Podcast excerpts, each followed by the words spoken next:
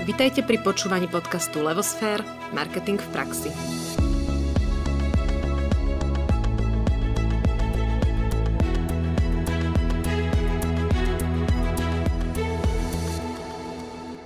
Je gastrobiznis len o založení prevádzky a nalievaní kávy do pohárov? Alebo naopak, je potrebné si premyslieť každý jeden krok od lokality cez komunikáciu až po nájdenie vlastnej jedinečnosti? Práve týmto, ale aj ďalším zaujímavým témam bude venovaný tento podcast. Volám sa Anka Sabolová a spolu s Naďou Kacera vám prajeme príjemné počúvanie podcastu a máme pre vás aj jednu informáciu – Nedávno sme uviedli na trh online kurz na tému Ako sa buduje značka a ak by vás zaujímalo trošku viacej o tejto téme a o našom online kurze, pozrite sa na našej stránke www.levosfér.sk na podstránke Marketingová škola, kde sa dozviete o mnoho viac. Určite tam kliknite. Milí poslucháči, ak tu máme nejakých kávičkárov, tak vám odporúčame spraviť si k tomuto podcastu vašu obľúbenú kávu pretože je možné, že vám za chvíľu budú tiecť slinky, keďže sa budeme rozprávať o kaviarni Svek to go. Zároveň týmto vítam aj jej spoluzakladateľku Martinu Královu. Dobrý Ahojte. deň. Ahoj Maťka. Vítaj v našom podcaste Niečo o tebe. Ty si študovala na Ekonomickej univerzite v Bratislave, no svoje pracovné skúsenosti si presiahla výraznejšie aj do marketingu. Si skúsenou líderkou v oblasti rozvoja podnikania a marketingu s rozsiahlými znalosťami zameranými na uskutočňovanie obchodných vízií a cieľov. Pracovala si v Orange, v Sajjiku, Slovak Telekom, KPMG, Teron Solutions a tak máš bohaté skúsenosti v oblasti telekomunikačných, IT a manažerských poradenských služieb. Fú, to bola veta. To bola teda veľká Tak akože máš toho dosť za sebou. Nakoniec eh, si sa ale po tomto všetkom rozhodla zakotviť vo vlastnom biznise a tak si sa stala spoluzakladateľkou kaviarne Swag to Go. Okrem toho si stále konzultantkou pre SME a pracuješ aj pro bono pre nadáciu Pontis ako mentor pre neziskovku. Tak, prečo si sa rozhodla po tak akože naozaj výživnej kariére zakotviť vo svojom biznise, niečom takomto lokálnom, čo ťa k tomu viedlo? Tak netreba za tým hľadať e, žiadny veľký plán. Nie. Nie. E, ja rada pijem kávu, rada sa stretávam s ľuďmi na káve, debatujem s nimi na káve. A vlastne aj môjho spoločníka Jozefa Čila, ktorý mm-hmm. je skúsený barista a kávový profesionál, som tiež stretla pri káve a bez neho by to nebolo možné. Mm-hmm. Tak a, a prečo? Si sa tak rozhodla, že teda idem uh, do lokálneho biznesu, idem do svojho. Čo ťa k tomu viedlo, okrem toho, že máš rada kávu? No tak asi to nebolo len to. tak uh, ja som mala takú romantickú predstavu, uh, keďže som dlhý čas strávila aj v korporáte a vlastne Aha. prácou na plný úvezok, že by bolo fajn ako keby mať vlastný biznis a kaviareň. No ale bolo mi jasné, že ja tým, že v tom retaili som nikdy nefungovala ako človek, čo tam pracuje dennodenne, mm-hmm. takže bolo dobré nájsť si nejakého partnera, ktorý sa tomu rozumie a keď sme vlastne sa s Jozefom stretli a rozdebatovali to, tak to bolo pomerne rýchle rozhodnutie a zrealizovali sme to do pár mesiacov. Čiže si potrebovala zmenu. Áno, zmenu. Ťahám to z teba. zmenu životného štýlu aj tak mm-hmm. urobiť si takú radosť. Uh-huh, uh-huh. Ako dlho to v tebe vôbec zrelo, táto myšlienka? Bolo to také relatívne, že spontánne? Alebo to bolo, že popri tých všetkých korporátoch si mala stále v sebe dlhé roky, až zrazu teda prišiel ten moment? Ako vznikla tá myšlienka rýchlo? Uh, niekoľko rokov. Uh-huh. Zrelo, hej. Uh, niekoľko rokov to zrelo. Eh, súčasne môj manžel má vlastne vlastný biznis, ktorý si založil s kamarátmi z Matfizu už mm-hmm. rovno po škole, takže bola to do istej miery taká inšpirácia doma. No a myslím si, že po istom čase, eh, keď robíte nejakú prácu, ktorá vždy nejako variovala, ja som dlho nebola na jednom mieste alebo nemenovala som sa jednej činnosti, tak eh, chcete niečo skúsiť iné, možno aj také adrenalínové a toto mi prišlo také dosť cool.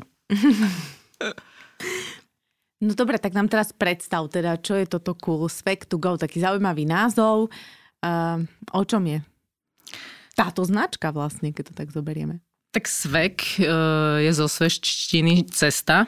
Mm-hmm. My sme mala kaviareň. Mm-hmm. My, sa, my sa od začiatku zameriavali na kávu so sebou. To znamená, mm-hmm. že ste pripravení na to, že v, vo vašich priestoroch, aj tie priestory máme malé, ten zákazník veľa času nestrávi ale vlastne odnáša si tú kávu Ty si vedela, so že príde COVID? uh, nevedela som, že príde COVID. Vychádzalo to skôr z takého aj e, zámeru, že tých značiek mm-hmm. alebo tých sietí, ktoré sa venujú káve so sebou, ano. slovenských alebo na Slovensku až tak veľa nie je. A tá Bratislava tým, že je tu veľa ľudí aj vo office budovách, e, sú tu veľké rezidenčné zóny, tak tá vyslovene ten potenciál na to má. A určite sme vnímali, lebo ja som vnímala taký vzostup kávovej kultúry, že keď pred desiatimi rokmi sa pilo niekoľko druhov káv, teraz skutočne to portfólio, keď prídete do dobrej kaviarne, je nesmierne široké. A to v podstate podľa mňa aj vytvára veľký priestor pre nové kaviarne, aj pre rôzne malé pražiarne. Uh-huh. A ty si si robila aj nejaký prieskum trhu, že si si mapovala, aká je situácia, alebo to bolo len také akože na vnímanie, že čo sa deje okolo? Bolo to také na vnímanie viac. Čiže žiadna analýza, ty ako marketér a manažer nemala si tabulky a prepočty a konkurenčné analýzy a podobne. Toto nie. Pred, priznám sa, že predtým, ako sme začali, tak uh, som si nejaké veci načítala. Mm-hmm. Ale keďže ani úplne neexistujú nejaké ucelené štatistiky vôbec o kávovom biznise na Slovensku, tak skôr to bolo také ako čiastkové z nejakých článkov. Hej. Ale potom e, tie excelovské tabulky prišli potom. To sa Takže prídeme k tomu. Báť. Prídeme k tomu, áno. Lebo to som sa chcela spýtať, že si si niesla so sebou predsa len tie korporáty, tak aj my sme v nich robili, tak to je proste ruka v ruke s tabulkami, s reportami a s nejakým akože takým analytickým prístupom k veci, takže čo z toho si si potiahla. Ale ja ešte predtým položím otázku, ktorá je tak smerom ku značke, že dočítali sme, si, sme sa, že teda Svet to go je kaviareň, ktorá meria svet. A to nás tak zaujalo. Čo to znamená, že meria svet? No tak e, toto vzniklo vlastne z spolupráce s jedným z našim zákazníkom, no. ktorý je umelec. Je to Roman Ondák, ktorý je teda hlavne známy v zahraničí, viac ako tu na Slovensku, aj keď hashtag kapsula možno niekomu z poslucháčov niečo hovorí. A vlastne tento umelec sa venuje konceptuálnemu umeniu a on vystavoval vlastne niečo, čo sa volá, že Measuring the Universe, čiže mm-hmm. meranie sveta prvýkrát v Pinakotek v Mníchove a potom neskôr aj v Museum of Modern Art v New Yorku. Chodí k nám na kávu veľmi pravidelne, uh, tak sme sa s ním dali do rečí a napadlo nás, že keď sa mohol svet merať v Mnichove aj v New Yorku, prečo by sa nemohol merať na ulici v Bratislave. Keďže my máme veľké sklo do ulice, tak tak vznikla vlastne kaviareň, ktorá meria svet, pretože hoci v múzeu alebo teda v galérii to robí kustód umenia, u nás baristi merali výšku zákazníkov, značili to na to sklo a vlastne písali tam dátum, výšku, meno toho človeka a ono to v podstate vytváralo taký obraz. Takže z toho vzniklo, že kaviareň, ktorá meria svet. Mm-hmm. A spája sa nám aj taká vtipná príhoda s tým, lebo uh, chodí okolo veľmi známy bývalý politik a ten tak povedal, že viete čo, tak ja tam napíšem iba to krstné meno, aby vám to tu náhodou nerozbili. Ale realita bola taká, že ľudí to bavilo a fakt sa tam merali. Takže vzniklo aj v podstate umelecké dielo na skle našej kaviarne. A máte to tam doteraz, hej? Nie, Nie. nemáme to. Už sme to umili. Mm-hmm. to umili, není to škoda. Aspoň nejaké fotky. Tak fotky sú, ale tak zase robili sme aj niečo iné. Áno. Ono v Bratislave v podstate veľmi veľa kaviarní, teda hlavne bolo ešte teda pred pandémiou. A nevnímali ste to ako bariéru, že v podstate ideme do saturovaného segmentu? Ako ste hľadali odlišenie, alebo ako ste sa na to vôbec pozerali? Ako som už spomínala, pozerali sme sa na to, že káva so sebou. Mm-hmm. Pred niekoľkými rokmi sa veľa začalo písať e, o kávovom biznise, alebo určite viacej ako predtým. Vznikol tu aj taký časopis Štandard, ktorý potom vlastne sa vybral do sveta a je úspešný aj v zahraničí. A vlastne vznikala taká vlna kaviarní, že, že tretia vlna kaviarní. A možno si ste si to aj mhm. vyvšimli, že vlastne začala sa viac preferovať oproti tej talianskej klasickej pomerne vysoko praženej káve aj iné typy kávy a mm-hmm. iné spôsoby prípravy kávy a to naozaj podľa mňa tento trh otvorilo a súčasne aj vytvorilo priestor na odlišenie. Mm-hmm. Takže sme to brali tak, že prečo nie, skúsime to. Samozrejme, nejaké takéto biznisové uváženie toho, že s akým rizikom do toho idete. Ja som to vždy brala ako niečo, na čom nechcem primárne zarábať. Mm-hmm. Ale samozrejme ten cieľ bol, aby ten biznis bol udržateľný, to znamená, aby si zarobil sám na seba a tá investícia bola primeraná tomu riziku. Uh-huh. A čo bolo také úplne prvé, čo ste riešili, hej? Že aj vzhľadom, ja sa vždy tak pýtam vzhľadom na tú vašu, to vaše obrovské know-how, hej? Lebo keď človek toho strašne veľa vie, tak niekedy už potom nie je schopný ani nič urobiť, lebo za každým vidí tie rizika, tie možnosti, hej, lebo má skúsenosť, tak vie, že tam to môže zajsť, tam to môže zajsť. Čiže čo bolo úplne prvé, čo ste urobili? Že možno, že ste zabudli na to všetko, čo už viete, aby ste teda urobili nejaký krok smerom k tomu, alebo ako to prebiehalo u vás? No ja si myslím, že my sme bola taká dobrá kombinácia, pretože Aha. Jozef je mileniál, Hej, e, a odchádzal vlastne e, z biznisu, ktorý mal so svojím partnerom. Takže my sme na začiatku naozaj riešili také veľmi praktické a legislatívne nutné veci, ako bolo založenie firmy ako takej, založenie bankového účtu, nájdenie účtovníka, mm-hmm. pretože od prvého mesiaca sme boli placami DPH, čo mm-hmm. si vyžaduje nejakú takú náročnosť ďalšiu na to podnikanie a v podstate vybavovanie registračných pokladní, e, súhlas od hygieny, pretože prvý priestor sme mali na špitálskej, to sa ešte len pripravovalo. Takže skôr na tom začiatku to bola taká úvaha, OK, aká bude asi veľká tá investícia. A potom to boli skôr také povinnosti, ktoré naozaj vyplývali z toho legislatívneho a právneho rámca, ktorý tu máme. A vlastne veľmi na začiatku sme si hneď povedali, že tá špitalská je začiatok a že mm-hmm. budeme hľadať ďalší priestor. Uh-huh. Takže prvé boli také veľmi praktické veci. Veľmi praktické. Uh-huh. A také, že názov a potom, ja neviem, nejaké, že logo a vizuálna identita, tieto veci.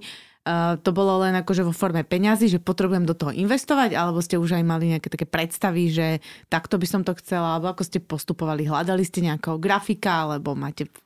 Ako to prebiehalo?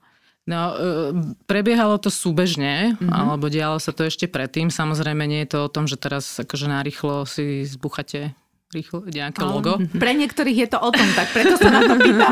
nie, nie, nie. Uh, vlastne aj ten názov, uh, zvážovali sme ho, bolo tam viacero inšpirácií, ale Svek ako taký ten názov, Svek s dvojitým E, je vlastne cesta po švedsky, mm-hmm. čiže to inklinovalo k tomu, že káva so sebou, káva na cestu. Mm, čiže hľadali ste akú paralelu, hej? Hľadali sme paralelu, ale súčasne sme aj mysleli troška na Google Search, pretože ak si vydáte do Google Searchu, že svek káva, mm-hmm. tak nájde iba nás. Mm-hmm. Uh, veľa kaviarní, alebo je viac kaviarní, ktoré sa napríklad volajú nechcem povedať, že coffee, black coffee, Áno. rôzne coffee a troška potom musíte naozaj riešiť to, že ako s tým názvom sa vysporiada aj ten Google Search. Uh-huh. A potom samozrejme ten názov sme nechceli nejaký veľmi dlhý opisný, malo to byť jasné a úderné. A čo sa týka loga, tak našim logom je v podstate obrys pohárika kávového so sebou. Uh-huh. A vlastne Jozef Čilo, môj spoločník, je súčasne aj vyštudovaný záhradný architekt a taký ako dizajner, takže on to logo nakreslil. Uh-huh. Mm-hmm. Ale z tejto odpovede celkom cítiť také tie skúsenosti ano. tvoje, že um, ako nad tým rozmýšľaš, proste to tie roky na človeku zanechajú stopy. A bolo napriek tomu, že máš tie skúsenosti a plus minus vedela si si vyhodnotiť aj presne, že ten pomer riziko, investícia, očakávania a teda a teda, čo ťa proste prekvapilo a si si povedala, že po toľkých rokoch t- do keľu, hej, že že ma to nenapadlo, alebo že som sa nepripravila, alebo niečo, hej, také... Mm-hmm No, ja som uh, vždy bola taký typ manažera, že mne nerobilo problém akože pustiť sa do zmeny. Takže nie som ten typ, že teraz úplne vyľaďuje tie detaily do nemoty. Takže tie veci musia mať zmysel a musia fungovať. Ale čo mňa teda prekvapilo, ani tak nebolo spojené s biznisom a s tou naozaj nutnosťou v každom momente byť schopný sa adaptovať. Mm-hmm ale skôr to boli také ako legislatívne prekažky, s ktorými sa stretávajú podnikatelia. Všetci, a keďže som vždy pracovala ako vo väčších firmách, tak som to nemusela riešiť až takto do dôsledkov. A vlastne úplne na začiatku sa nám stala taká vec, čo teda mňa, som to cítila ako takú aj veľkú nespravodlivosť e, a vlastne nedalo sa s tým veľmi bojovať. Že vlastne vy keď zamestnávate ľudí, tak máte aj nejaké povinnosti, ktoré vyplývajú z toho, že dokedy ich musíte prihlásiť do sociálnej a zdravotnej poisťovne a podobne. A hoci my sme vždy naozaj na to dbali, nikto u nás nikdy nepracoval na čierno a skôr sú u nás ľudia naozaj dlhodobo, tak sa nám na začiatku stalo, že sa zmenila legislatíva. Možno to sa s tým stretli aj nejakí iní podnikatelia a vlastne uh, už nebola povinnosť prihlasovať uh, aj dohodára do 5. dňa v mesiaci, mm-hmm. ale ešte pred prvým dňom v mesiaci. Hej, nevadí, že aj keď ho, ste ho predtým prihlasovali do 5. dňa v mesiaci, tak od prvého dňa ste vlastne za ňo platili sociálne aj zdravotné odvody. Ale už zrazu to niekto zmenil, že od prvého dňa v mesiaci, 24. deň v mesiaci prišla kontrola, my sme to do toho 5. dňa v mesiaci urobili, takže bolo evidentné, že naozaj sme nikoho nechceli zamestnávať na čierno, ale napriek tomu to vyhodnotili teda, že mm-hmm. je to nelegálne zamestnávanie mm-hmm. a dostali sme pomerne vysokú pokutu. A ja keďže akože fakt mám skúsenosti aj z tých veľkých firiem, tak som napísala logické zdôvodnenie, podľa mňa úplne jasné. Jednak to správne konanie bolo v Prešove, Mm-hmm. Lebo prečo nevolať e, firmu z Bratislavy do Prešova, inšpektorát práce, že? No a potom druhá vec bola, že sme síce dostali niekoľko stranové odôvodnenie, ktoré spisoval určite nejaký právnik, ale naozaj ten výsledok bol taký, že sme dostali pomerne vysokú pokutu a dostali sme sa na čierny zoznam nelegálnych zamestnávateľov. Takže oh, to bolo také, že ú, mm-hmm. to ma mhm. naozaj prekvapilo a to som fakt pocitovala, že no tak na toto ma nikto nepripravil. Mm-hmm. Áno, a to je ináč veľmi zaujímavý insight, lebo v podstate my tiež sme takto z korporátov išli do podnikania. Ja som tiež prešla pár takými, akože nazvime to, že fackami, kedy fakt to podnikanie, väčšiu časť človek musí venovať práve týmto mm. organizačno, personálno, právno, legál, neviem akým otázkam, ako vôbec samému tomu predmetu podnikania. Hej? Čiže um, absolútny súhlas. A Hovorím to aj preto, že mnohí ľudia majú sen, že otvorím si kaviarničku, otvorím si, neviem, pizzeriu alebo čo. Takže je dobré, že o tom rozprávame, že naozaj, že tá romantická predstava, uh, aj, aj s týmto treba rátať, s takýmto niečom, že sa môže stať. No, určite si treba dať pozor, že nájsť, nájsť si dobrú účtovnú firmu a nesnažiť sa všetko robiť sám. A najmä vlastne, keď zamestnávate ľudí, tak je naozaj dobre to mať v jednom. Hej, že máte účtovníka, ktorý súčasne robí aj personalistiku a súčasne robí aj účtovanie. Takže toto by som nepodcenila a na toto by som asi nešetrila. No. Mm-hmm.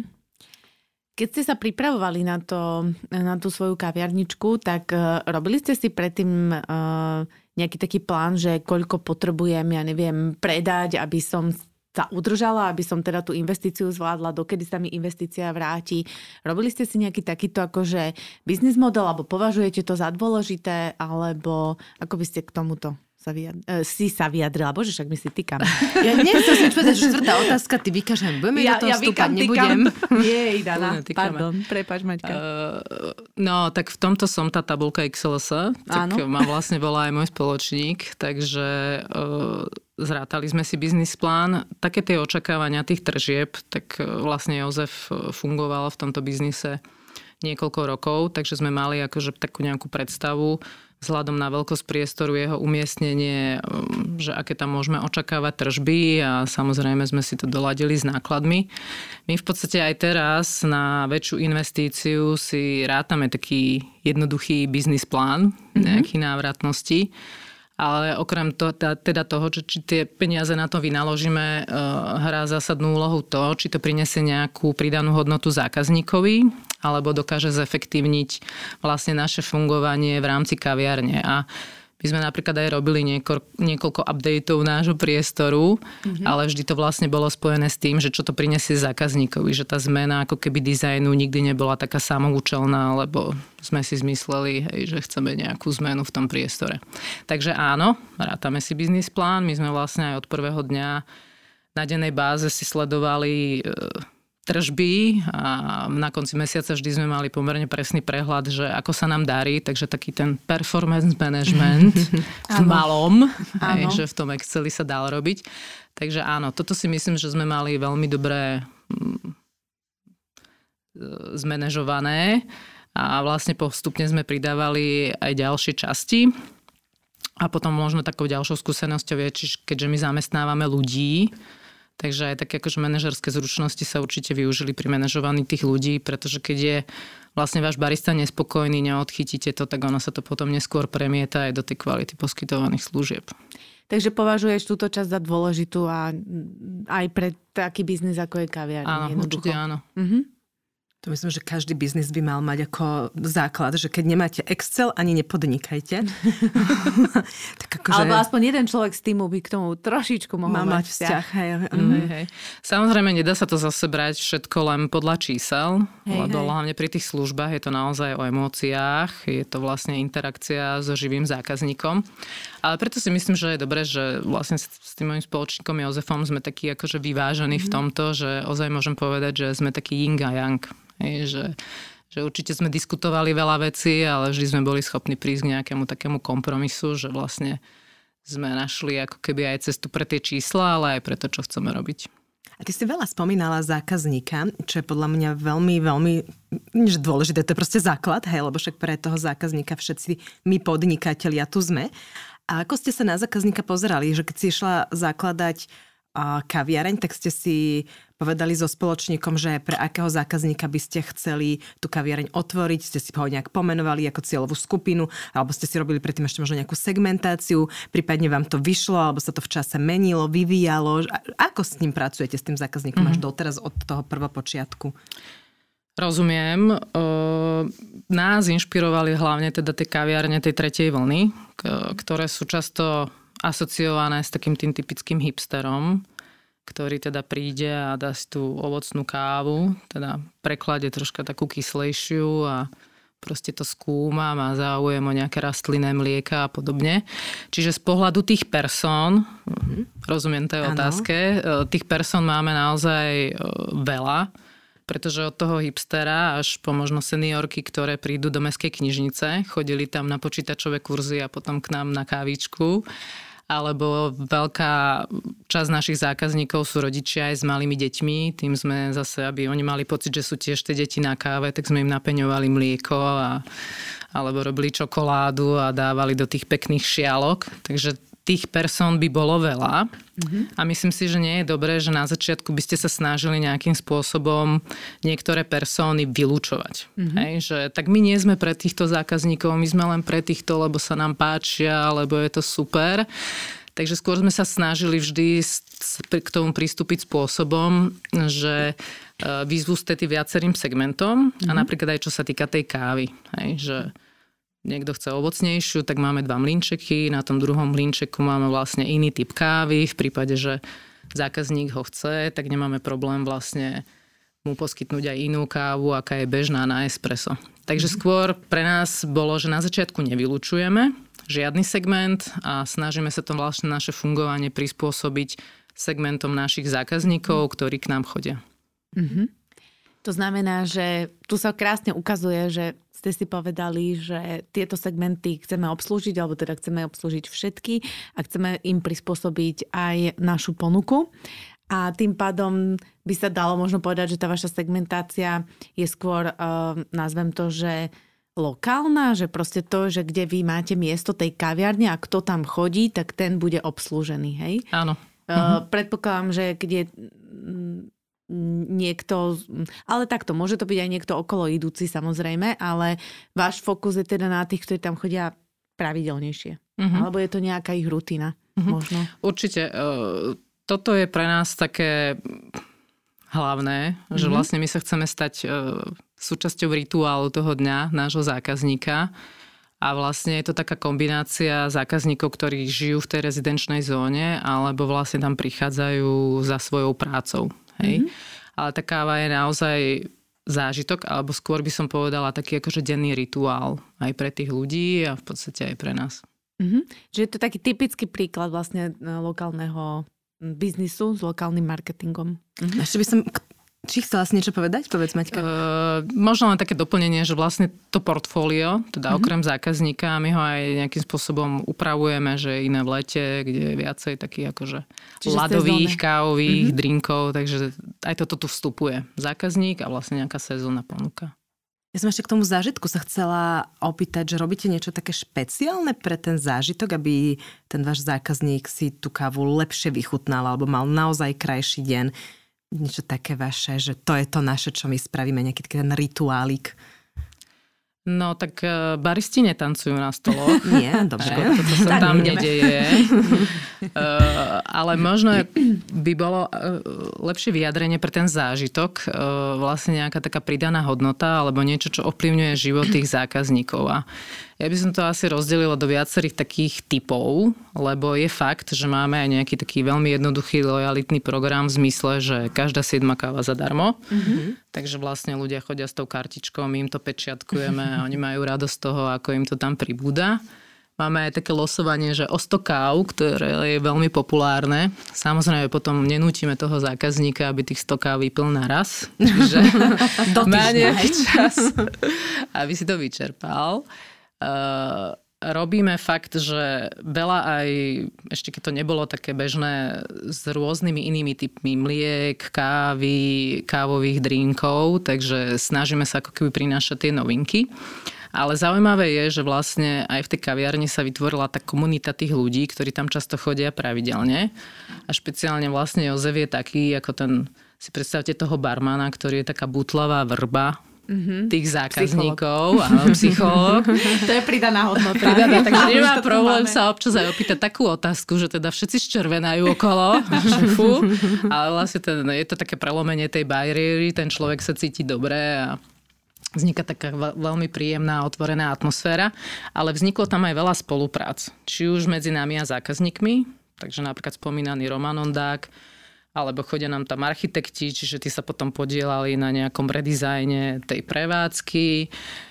Chodili tam ľudia z vydavateľstiev, aj chodia. Potom sme boli robiť kávový catering mm-hmm. na bibliotéke alebo na dňoch architektúry, takže vznikli aj takéto spolupráce, ale vznikajú tie spolupráce aj vlastne medzi tými zákazníkmi mm-hmm. samými, že sa nejakým spôsobom spoznávajú a stretávajú. Nedávno naša zákazníčka Milka otvorila fantastickú pekáreň na Vajnorskej, ktorá mm-hmm. sa zameriava na kváskový chlieb a pečivo. A tiež sme ju, myslím, troška aj tak inšpirovali, ale súčasne sme aj vlastne jej prvý B2B zákazník. Mm-hmm. Takže je to mix takého zážitku a toho života, ktorý sa tam reálne deje v tej kaviarni. A toto je pre mňa úplne fascinujúce. Ja som teraz vlastne prvýkrát pochopila, ono to bude znieť smiešne, že vlastne čo je ten kaviarenský život. Vieš, že vlastne naozaj to je život, ktorý si tá kaviareň žije a že keď sa povie, že bratislavská kaviareň, tak toto je ono. Ako, že, že, keď sa to tak hovorí, ako nemyslím, že bratislavská kaviareň, že teda niekto ide do bratislavskej kaviarne, ale že to sú tí z tej bratislavskej kaviarne, hej, že to taký ten pojem, tak vlastne toto je ono, ako si to teraz popísala, hej? Neviem, asi áno. ale ono to môže byť aj košická kaviareň, ale aj, dobre. aj bánsko Jasne, aj Popradská. ale áno, chápeme, že proste pridaná hodnota je presne tento komunitný život. A ako si si poradila na začiatku s eh, komunikáciou? Prešli sme dosť veľmi uh, portfólio, produkt teda, uh, aj tú distribúciu teda, um, trošku možno ešte sa pobavíme o cene, ale teraz ma zaujímala komunikácia, ale predsa len je to lokálny podnik, takže nejaký lokálny marketing. Či teda ste ste. Prečo? Ja, ja, ja nevykam, ja hovorím množné číslo, lebo myslím aj toho spoluzakladateľa. Jozef, som že prečo Jozefa. som ti začala vykať, ale to už to Jozef. chápem, že ja to myslím v množnom čísle, že ako ste si v kaviarni teda vy dvaja poradili s komunikáciou, hej, vstup na trh, čo ste urobili a potom to udržiavanie. Mm. Tak e, na začiatku si myslím, že bez ohľadu na to, veľakrát aký biznis začínate robiť, tak v podstate vy začínate s, okruhom, s okruhom svojich známych. Hej, to je takéto organické šírenie. Prirodzené, áno. Čiže, čiže ja mám pomerne široký okruh známych, e, Jozef tiež, takže sme akože ťahali ľudí, ktorí nás poznajú. E, dali sme si ale záležať, že ako prvé sme naozaj riešili vlastne Google, Google mm-hmm. Maps, aby sme boli teda na mape dokonca na začiatku sme aj si sponzorovali nejakú reklamu na Facebooku a na Squarespace. Už to nemusíme robiť, mm-hmm. hej, takže je to fajn, ale na tomto sme si naozaj na začiatku dali záležať a stávalo sa nám hlavne, čo sa týkalo leta, teda mm-hmm. ešte predpandemického, keď chodili do Bratislavy turisti v hojných počtoch, že napríklad prišli uh, aj zahraniční turisti, ktorí prišli s fotkou hej, karamelového ja, kapučína, ľadového a povedali, že tak toto chcem, hej, že našli nás na základe toho. Takže, Takže fungovalo to. Fungovalo to na začiatku naozaj, si myslím, že ten online je ako keby nutná podmienka. Mm-hmm. Hej, že, že, že netreba sa spolahnúť na to, že máte lokálny biznis, tak stačí vyvesiť tabulu uh, nad predajňu, obchod, e, kaviareň, bistro, čokoľvek, ako treba urobiť aj toto. OK. A v rámci toho online sociálne siete, ako riešite to? Si robíte sami vy dvaja, alebo na to niekoho máte? Lebo keď človek pozerá váš Instagram, tak má taký ten pocit, že to tam fakt žije a že je tam taká špecifická atmosféra vlastne zachytená cez tie mm-hmm. príspevky. Robíme to sami, nemáme na to žiadneho profesionála, inak aj vlastne naši baristi dvaja sú absolventi Vysokej školy výtvarných umení, takže aj majú také ako umelecké cítenie, dizajnové mm-hmm. cítenie a v podstate to aj pripomienkujú, čo tam dávame, hej, aj sa na tom podielajú. A musím povedať, že vlastne od nás veľa postujú v podstate aj naši vla- zákazníci, mm-hmm. takže vzniká tam naozaj taká veľ- pomerne veľké organické šírenie. A tie naše posty, oni sú veľa o káve, ale keď si to aj pozriete, tak je to vlastne také momentum toho dňa, alebo momentum toho zákazníka, alebo momentum toho zážitku. Uh-huh. A je za tým aj nejaký plán, alebo je to proste mm, počas dňa uh, také, že impro, nie že improvizácia, ale proste teraz mi napadne, tak urobím takto fotku, teraz túto, alebo je to, je to plán? Že máte to premyslené, že tento týždeň takto? Tak uh, nie je to, ta, že takto týždeň takto. Mm-hmm. Uh, je to taká kombinácia tej improvizácie, okay. mm-hmm. hej, že, že tí ľudia naozaj majú také umelecké oko a proste dokážu, dokážu to, že nejaký tieň pada v kaviarni na stenu a aj to sa nám stáva, hej, alebo sa podarí pekný obrázok na kapučíne, alebo proste dieťa sa spúšťa pred kaviarňou na odrážadle a podobne, takže toto sa tam deje. A tak je to kombinácia týchto mm-hmm. dvoch prístupov. Není mm-hmm. to úplne také, že musíme si to presne naplánovať 10, 30, okay. musíme postovať na Instagram, že tak toto nefunguje. Mm-hmm. Stane sa nám napríklad, že aj za celý deň alebo pár dní nič nedáme a potom vlastne máme tých príspevkov viacej. A máš nejaký takú skúsenosť, že nejaký príspevok zafungoval úplne paradne a ani neviete prečo? Že bol fakt, že výjimočný? Tak poradiť? Neviem to takto úplne povedať, pretože niektorým fanúšikom sa páčia aj veci, keď dávame napríklad obrazy. My máme vždy vlastne v našej prevádzke vystavený nejaký obraz sezóny alebo daného obdobia uh, umelca, takže mm-hmm. možno to tú komunitu umeleckú zaujme viacej. Fungujú dobre deti a psy, aj to, Takže aj, aj v tomto segmente. Aj, to, aj toto, toto vlastne, ale vždy je to také ako uh, mm-hmm. v spojení s kaviarňou. Mm-hmm. A potom vlastne si aj navzájom zdieľame, ak vznikne naozaj nejaká spolupráca e, s našim zákazníkom. Teraz napríklad sme prerábali, zase špitalsku sme prerábali, tak e, máme tam vlastne také ako umelecké výtvory z dreva, by som to tak nazvala, od Richarda Senešiho, takže to tiež nejakých ľudí zaujalo, aj fanúšikov vlastne e, Richarda aj našich. Takže je to také naozaj skôr, by som povedala, rôzne. Mm-hmm a rôzni ľudia reagujú rôzne na iné posty. Hej. Mňa by teraz zaujímalo trošku takto, čo, čím všetci žijeme posledné teda obdobie, rok, roka aj niečo, že keď ste zistili vlastne, že teda už je tu tá pandémia, že to nie je len v Číne, aké boli nejaké prvé vaše emócie, ktoré ste s Jozefom mali a prípadne aj prvé kroky, čo ste urobili? Tak e, bolo to náročné, lebo my sme vlastne v gastre, alebo teda v našom biznise ten december a január, povedzme sú také najslabšie mesiace roku. Hej, a teraz hovoríme naozaj o tom januári 2020. A my sme to vlastne využili na to, že sme zase nejaké urobili úpravy v priestore a otvorili sme v podstate vo februári, mm-hmm. kde sme aj urobili nejaké investície a sme boli tak aj na tenko s peniazmi, musím povedať. Mali sme otvoriť mesiac, všetko išlo super a potom zrazu lockdown marci. A v podstate tým, že to bolo veľmi nové, najhoršie na tom celom bolo, že my sme vlastne nevedeli, že dokedy to bude trvať. Mm-hmm. Takže bolo to neveselé. Uh, ale tak zvládli sme to tým, že pokiaľ sme boli nutení byť úplne zavretí, tak samozrejme sme tú prevádzku dotovali. Ja som sledovala každý deň, sa priznám, e, štátne pomoci mm-hmm. na Corona GoSK, alebo teda už teraz neviem, nejako inak sa volala tá stránka. Ale nám bolo jasné, že vlastne nie je tá pomoc akákoľvek a musím teda povedať, že podľa mňa nebola dostatočná špeciálne pre segment gastro.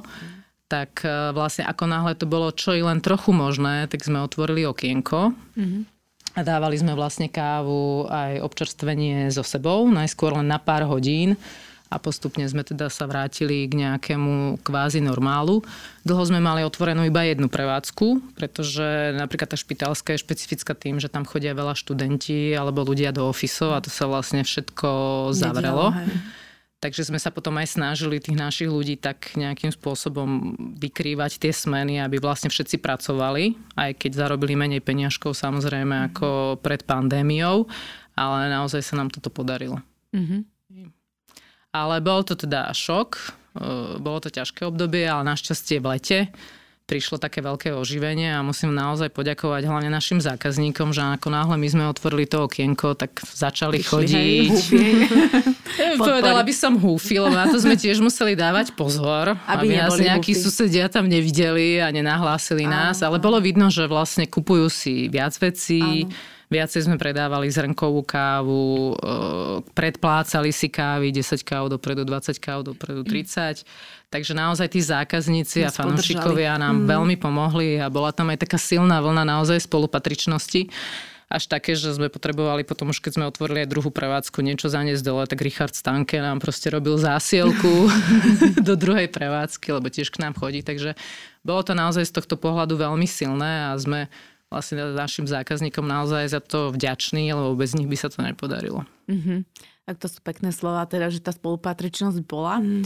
Ono, ja keď som počúvala o tomto rozhovore, o tej slovenskej spolupatričnosti, takže pri tej prvej vlne vraj bola a pri tej druhej eh, vlne korony už eh, nejak ľudia začali byť na seba zlí. A že tak nejak nám zostalo uh, proste tak, tak, tak nepekne medzi akože vzťahmi. Ako to vnímate vy? V tej druhej vlne potom sa to zase objavilo alebo vy ste tú spolupatričnosť cítili celý čas? Tak asi nebola taká silná ako na jar. No, Fakt no. to akože podľa nás všetci cítili také ohrozenie mm-hmm. aj. Ale na druhej strane sme ani necítili veľmi ten opak, že by teda tí ľudia boli zlí alebo nechodili urobili alebo niečo. Mhm. Ale my sme naozaj akože udržali to okienko, to znamená, že my sme e, vlastne už v kaviareň vnútri sa nedá sedieť, takže naozaj musíte sedieť vonku Aha. alebo si tú kávu zobrať so sebou. Ale my sme vlastne si zobrali také poučenie aj sami pre seba po prvej vlne a pozreli sme sa znova na to naše podnikanie a napríklad e, sme využili nejaký malý úver, ktorý postpandemický, ktorý ste si mohli ako podnikateľ zobrať s veľmi nízkymi úrokmi ale nepoužili sme ho ako keby na dotovanie prevádzky alebo rýchle navrátenie nejakých dlhov, ktoré vznikli najmä voči nám samým, ale investovali sme vlastne do toho, že máme už teraz vlastné kávovary, začali sme spolupracovať s novou pražiarňou, máme vlastný blend, ktorý mm-hmm. sa mhm. volá Worm, znova teda Worm a s dvomi bodkami. A vlastne tým sme boli schopní si znova niečo znížiť náklady a nechcem povedať, že sme pripravení na tretiu, na tretiu vlnu pandémie, ale tak troška to očakávame a určite nás to už nezaskočí, tak ako to bolo s tou prvou vlnou, lebo to bol taký ako fakt podnikateľský, kultúrny aj ľudský šok. Mm. Poďme sa ešte pozrieť na tú cenu. Hej, keď už sme si tak prešli také 4P, to sme, neviem ani či plánovali, ale je to super, že sme si to takto prešli, že je to také pekne podelené. Že ako ste zvažovali, že ako nastaviť cenu? Hej? Lebo to je taká otázka, že ona sa dá nastaviť z dola, na základe nákladov, dá sa nastaviť z hora, že koľko miest potrebiteľ ochotný zaplatiť, ale toto bola predsa len novinka. Mali ste v tom čase, keď ste uvažovali, proste vyplňali ste nejakú dieru na trhu alebo nejakú príležitosť ako ste riešili cenu, že ak si ju nastaviť? Ja myslím povedať, že to je taká kombinácia tých prístupov. Mm-hmm. Hej, že jednak uh, tu už je nutný ten benchmark na trhu, mm-hmm. takže mm-hmm. nemôžete, by som povedala, ulietávať ani smerom dole, ani smerom hore. Teda pokiaľ napríklad uh, nie je to váš spôsob diferenciácie, Aha. že niečo dáte super lacné a potom sa spoliehate na to, že keď príde ten zákazník tak na to vaše to miesto, tak ho idete kroselovať, upsellovať e, a všetky tieto techniky. Ale mm, myslím si, že stále sa s tým aj ja stretávam ako konzultant, že niekedy si podnikatelia zamieňajú maržu s prírážkou. E, nie je to to isté, takže hlavne čo sa týka e, koláčov alebo veci, ktoré kupujeme a následne predávame, tak vlastne máme na to samozrejme veľmi jednoduchú metodiku, kde berieme do úvahy aj nejakú porciu fixných nákladov, ktoré musíme platiť nestanovujeme to len na základe akože prirážky, že vynásobíme si to niečím a super, to je tá cena, ktorá si myslíme, že by mohla byť. Takže je to kombinácia týchto prístupov. Mm-hmm. Ja by som sa možno opýtala tak uh, záverom, že um, ako by si s odstupom času zhodnotila vôbec to, že si sa teda rozhodla odísť z tých korporátov, že robíš vlastný biznis a že Um, aké sú možno tvoje plány do budúcna, že či zostať, alebo sa niekde prípadne vrátiť a niekže čo ti čo dalo, ktorá, ktorá z tých dvoch svetov respektíve vzalo. Že také nejaké tvoje akože vyhodnotenie spätne v čase a možno nejaký pohľad do budúcna. Mm. No je to super, lebo vlastne myslím si, že po určitom čase, keď e, robíte nejakú prácu, tak e, chcete zmenu, naberáte skúsenosti aj tie pracovné a ľudské a chcete ich v niečom zúročiť. Mne veľmi chýbalo, keď som teda mala prácu úplne na plný úvezok e, vo firmách, že ja som vlastne tým, že mám aj deti, tak som mala veľmi málo času na také iné aktivity. A čo ja veľmi hodnotím pozitívne, okrem toho teda, že sme si splnili sen a teda mám tu kaviareň, kde môžem vysedávať s tými kamarátmi a debatovať, tak vlastne môžem robiť aj iné veci Čiže to je vlastne taká pomoc tým neziskovkám alebo aj konzultácie pre malé a stredné firmy. Takže mňa to veľmi tak obohatilo a troška vám to aj umožní sa vlastne dostať z tej vašej bubliny.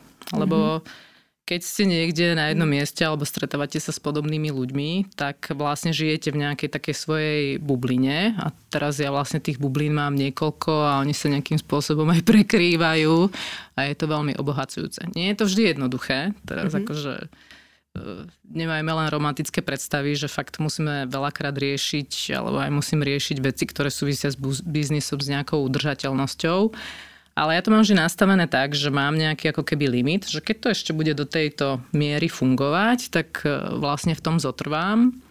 Alebo keby prišla nejaká ďalšia zaujímavá príležitosť, nehovorím dopredu nie, uvidím. Ale zatiaľ mi to takto funguje a je to naozaj veľmi fajn. Uh-huh. A čo by si odporúčila našim poslucháčom v súvislosti s marketingom? A môže to byť e, akákoľvek oblasť, nielen to, čo sme sa rozprávali. Taká tvoja, také tvoje odporúčanie. Uh, myslím si, že niekedy, nechcem povedať, že, marketéri, ale možno skôr ľudia, ktorí majú vlastné produkty alebo zamýšľajú sa na tvorbou vlastných produktov alebo poskytovaním služieb, tak sklzávajú do toho, že rozprávajú o sebe, čo sme, čo chceme byť, uh, toto sú vlastnosti nášho produktu, toto sú naše predajné argumenty ale je to vlastne o príbehu toho zákazníka alebo tej cieľovej skupiny, pre koho chcete fungovať. Takže v prvom rade vlastne čokoľvek robíte, tak by to malo prinášať pridanú hodnotu tomu zákazníkovi. Nechcem povedať, že až zmeniť jeho príbeh, ale, ale vlastne nemyslieť na seba, čo vy chcete, ale akože naozaj sa pozerať na toho, pre koho je to určené a aký jeho problém riešite. No a potom druhá taká dôležitá vec dnes, hlavne postpandemická, je, že e, dajte o sebe vedieť a trošku taký buďte aj pripravení, že keď sa čokoľvek udeje, aby ste vedeli fungovať online. Mm-hmm. A, a to sa podľa mňa týka aj biznisov, ktoré sú malé výrobné firmy. Nedávno som mala takú akože remeselnú tlačiareň na textil, že vlastne troška sa tak digitálne transformujte, aby mm-hmm. v mhm. prípade, že sa nebudete môcť s tými zákazníkmi stretávať, alebo nebudete môcť dať o sebe vedieť, alebo napríklad ako v prípade tejto tlačiarne, reklamné agentúry tiež utlmia svoju aktivitu a vám už nebude iba stačiť pasívne čakať, že aká zákazka príde, tak buďte na to pripravení. Mm-hmm. Tak ďakujeme veľmi pekne, Maťka. Želáme veľa, veľa, veľa spokojných zákazníkov, komunitných, ale aj tých okoloidúcich. Nech sa čo najviac kavičky pripraví, vypije a nech sa aj tebe darí. Ďakujem pekne a krásny deň všetkým ešte. Lúčime sa aj s vami, milí poslucháči. Veríme, že ste sa dnes dozvedeli hodnotné informácie a mm, niečo o gastrobiznise, trošku aj o pandémii, takže bol to veľmi taký, taký výživný rozhovor. Ostaňte, ostaňte s nami v kontakte, budeme radi za každú vašu spätnú väzbu na našich sociálnych sieťach. Pozrite si web stránku, máme tam nejaké novinky a všetkým vám želáme krásny deň. Dovidenia. Dovidenia. Dovidenia.